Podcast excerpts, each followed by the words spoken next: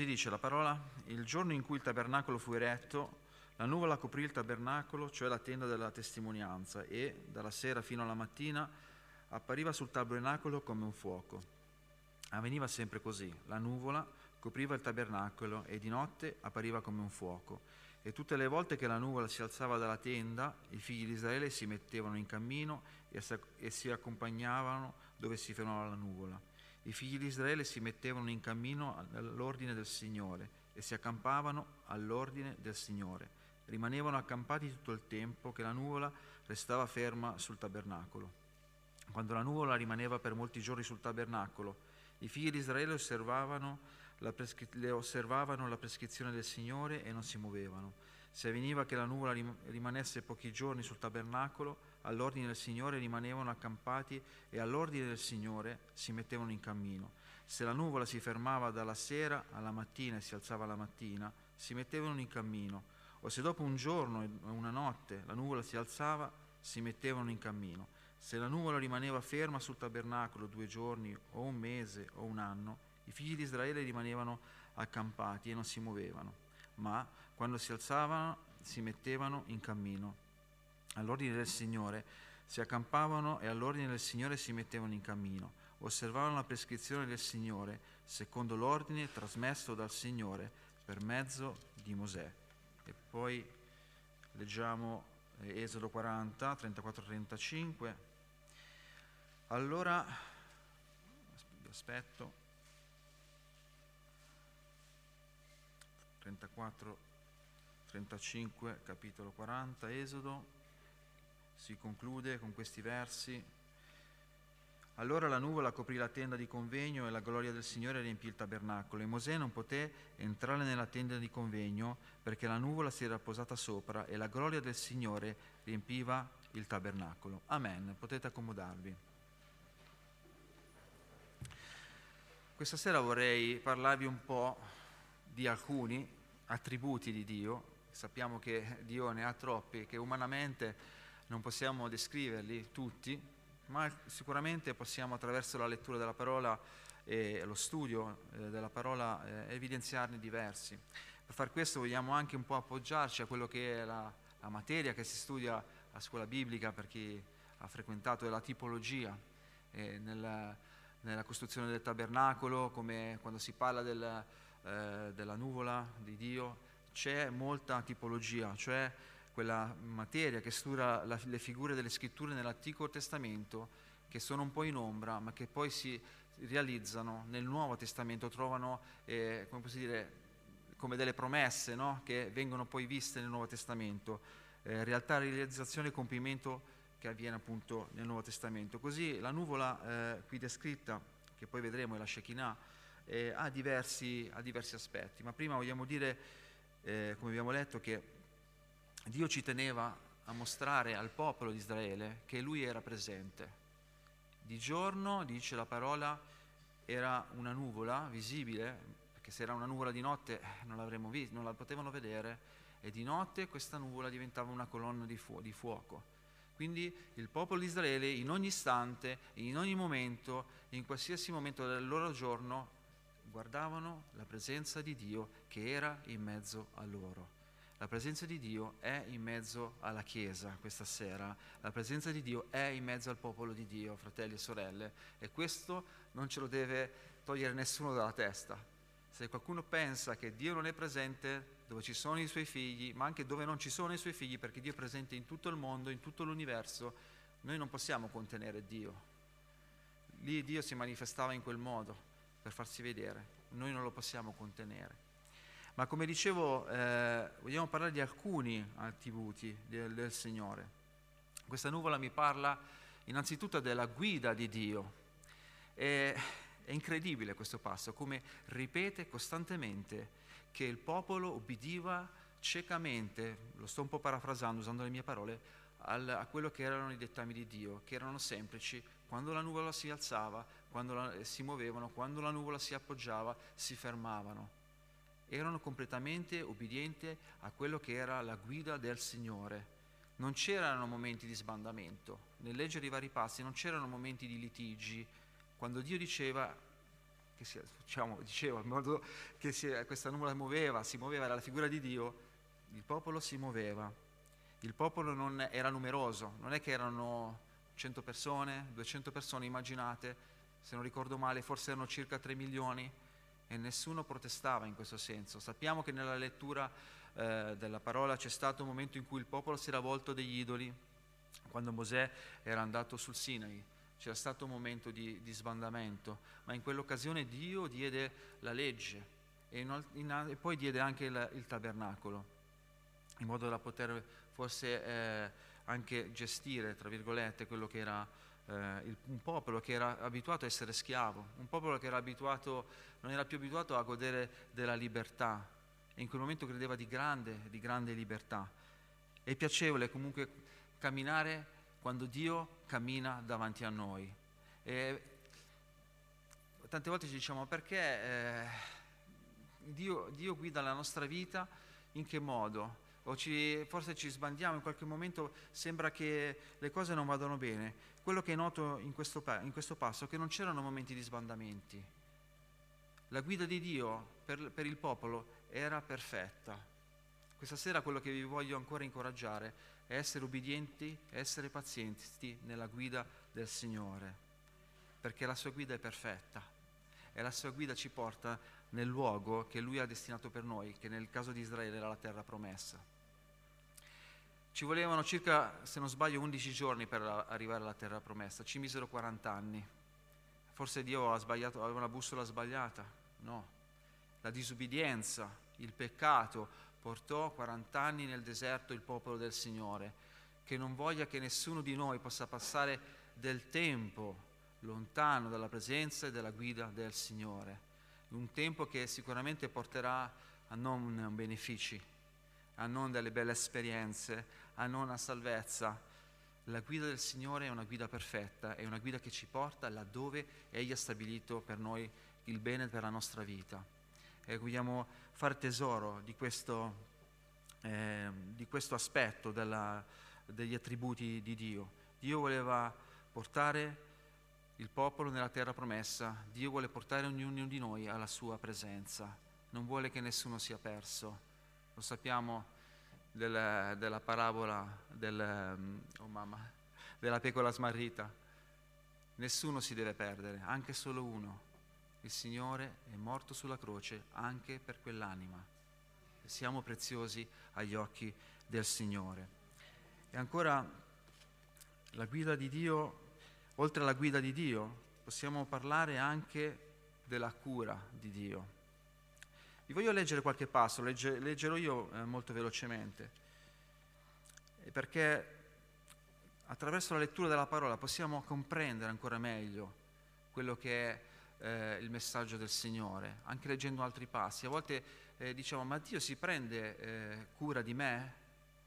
Magari cominciamo a ragionare sbagliando, allora la parola ci viene in aiuto, cominciamo a leggere dei versi che ci parlano della cura di Dio.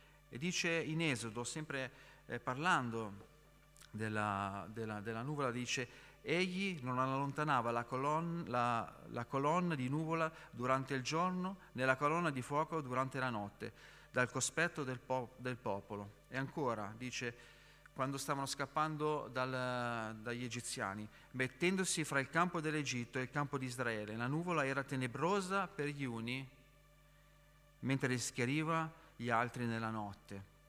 Il campo degli uni si avvicinò, non si avvicinò a quello degli altri per tutta la notte. Dio proteggeva il suo popolo. Nello stesso istante che eh, gli egiziani cercavano di attaccarli, Dio li proteggeva attraverso questa nuvola. Egli aveva cura del suo popolo, egli ha cura di noi ancora questa sera, fratelli e sorelle. Se stiamo pensando che Dio non si sta prendendo cura di noi, abbiamo preso un grandissimo abbaglio. Ma questo non perché sono qua io che ve lo sto dicendo, perché la parola del Signore lo attesta più e più volte. E questo mi dà forza, questo mi dà speranza. Lo stesso Davide ricorderà nel Salmo 105, egli distese una nuvola per ripararli e acceso in fuoco per illuminarli eh, di notte. E ancora, la mattina verso l'alba, dalla colonna di fuoco e dalla nuvola il Signore guardò verso il campo degli Iziani e li mise in rotta. Questo è quello che fa ancora il Signore oggi. Lo faceva molto, molti milioni, milioni, di anni fa, ma lo fa ancora oggi. E se ti senti che non, non, si dice, non protetto dal Signore, sappi che Dio è qui questa sera. Dio si prende cura della tua vita, Dio si prende cura della tua famiglia, Dio si prende cura della tua anima. Che meravigliosa, che meraviglioso dono che Dio ha dato a ognuno di noi. Dio ebbe per Israele una cura particolare, una protezione continua, possiamo dire, usate, uso il termine H24. Questo mi parla di questo passo, non solo di una guida, una guida continua, una guida che portava il popolo là dove Dio aveva stabilito, ma oltre a questo c'era una protezione continua sul popolo, una protezione continua dai nemici. Viviamo in un mondo oggi, lo sappiamo, non vi dico niente di nuovo, in cui da di fuori c'è di tutto, ci attaccano dalla mattina alla sera, ci prendono in giro a volte, e a quanti muoiono per la causa del Signore. Dice come Dio non li ha protetti? Sicuramente sì, aveva un piano diverso, ma Dio ci protegge. Oggi si parla tanto della libertà, anche, nostra, anche in Italia, oggi dice no ma la mia libertà, vengo privato della mia libertà. Qual è il vero significato della libertà oggi? Non è vero che siamo liberi, quando siamo sotto il gioco del peccato non siamo liberi. Il nemico, il suo più grande inganno è far credere al mondo che egli non esiste. Quando fa questo, il nemico vince, perché nessuno penserà mai che seguendo una certa linea finirà lontano dalla presenza di Dio. Ma noi ci sentiamo liberi, noi siamo liberi obbedendo alla parola del Signore. C'è grande libertà c'è grande approvazione, c'è grande gioia, non so voi, ma io provo grande gioia sapendo che il Signore guida i miei passi e sapendo che Dio si prende cura della vita mia e che si prende cura della mia famiglia e si prende cura delle mie figlie. Quante volte Giobbe sacrificava, faceva sacrifici dicendo chissà che i miei figli non abbiano sbagliato o non abbiano commesso un peccato. Questa è un po' anche la figura della preghiera che noi facciamo per i nostri figli e per la nostra famiglia. Ogni giorno, ogni giorno io sto imparando ogni giorno a presentarli davanti a Dio perché vedo che i tempi si fanno difficili. È vero, diciamo spesso che il Signore sta ritornando, è una grande verità, ma nel frattempo viviamo tempi anche difficili e soprattutto i più giovani stanno subendo tanti attacchi, gli adolescenti in particolar modo, ogni generazione che si sussegue è sempre più difficile tenerli all'interno della Chiesa perché la voce del nemico è molto forte ma abbiamo pregato per i nostri monitori. Preghiamo che il Signore li unga dall'alto, perché hanno un compito, una responsabilità importante, far crescere i vostri e i nostri figli alla presenza del Signore. E non è sempre semplice, lo dice chi fa anche responsabile ai giovani. Non è semplice rincorrerli, è perché non vieni in chiesa, ah, come mai non sei venuto quel, quel giorno, e a volte se, gli dai pure fastidio, ma lo facciamo perché li amiamo, perché siamo in pena a volte, perché non vogliamo che facciano magari l'esperienza che abbiamo fatto noi, ma a volte questo è un agire anche umano.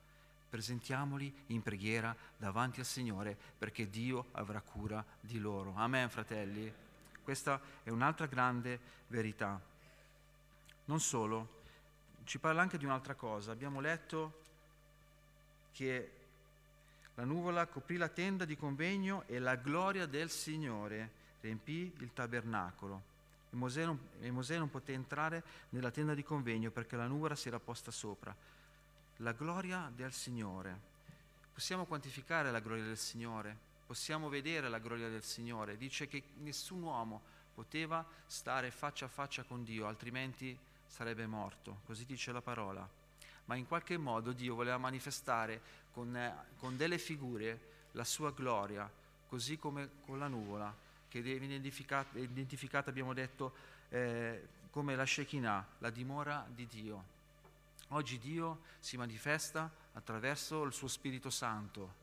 Quella manifesta la, di, la sua gloria attraverso i suoi doni, attraverso i ministeri. Dio si manifesta, manifesta la sua gloria forse manifesta la sua gloria soprattutto attraverso il figlio Gesù. Gesù ha scelto di manifestare la sua gloria sulla terra facendosi uomo e camminando in mezzo a noi e insegnando e sacrificando se stesso. Dio si è abbassato al nostro livello Non possiamo guardare la gloria di Dio per quello che è realmente, perché è impossibile, ma Dio ha fatto in modo che noi in qualche modo potessimo contemplare la sua gloria. E ancora oggi possiamo contemplarla, fratelli e sorelle.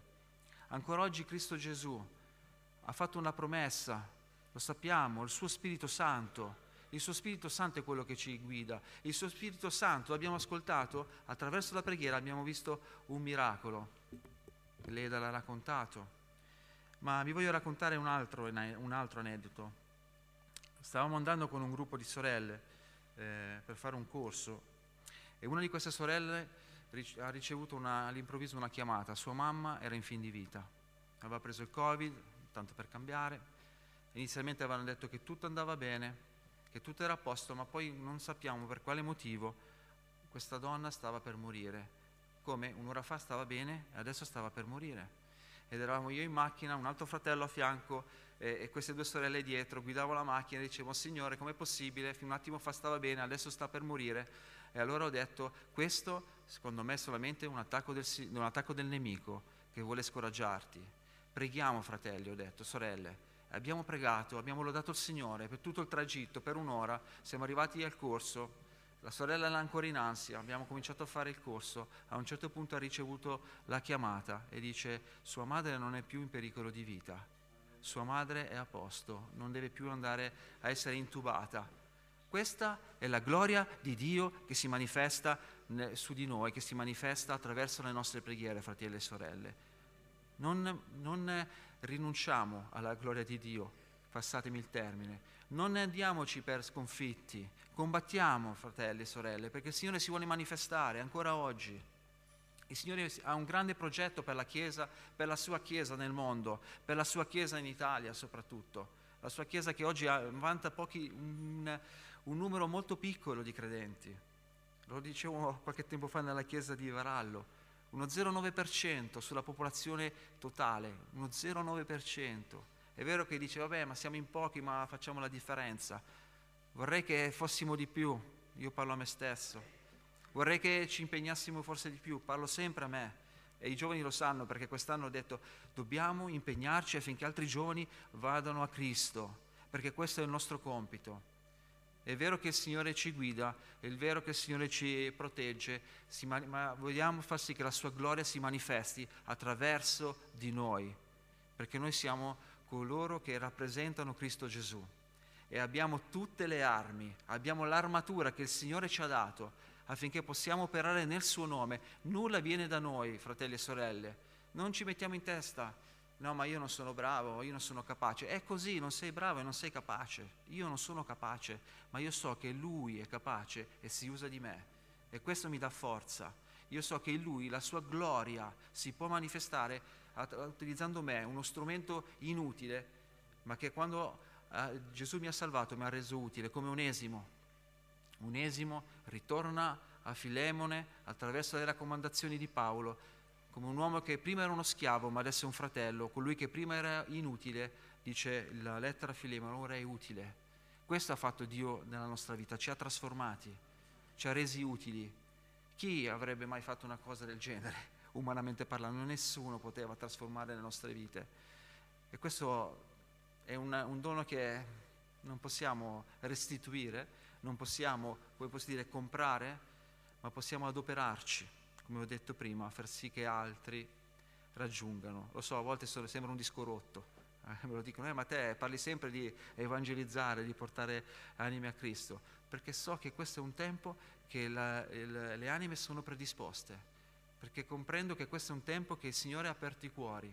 Quella sera che siamo stati a Castelletto, alla preghiera, mi ero dimenticato di dire questa cosa, c'era un ragazzo, eh, non credente, era lì, ha ascoltato tutta la preghiera, tutta la, eh, diciamo, la, la riunione e dopo abbiamo avuto modo di parlare, Jonathan gli ha parlato del Signore, lui si è aperto e adesso ha detto che comincerà a frequentare, a frequentare la Chiesa.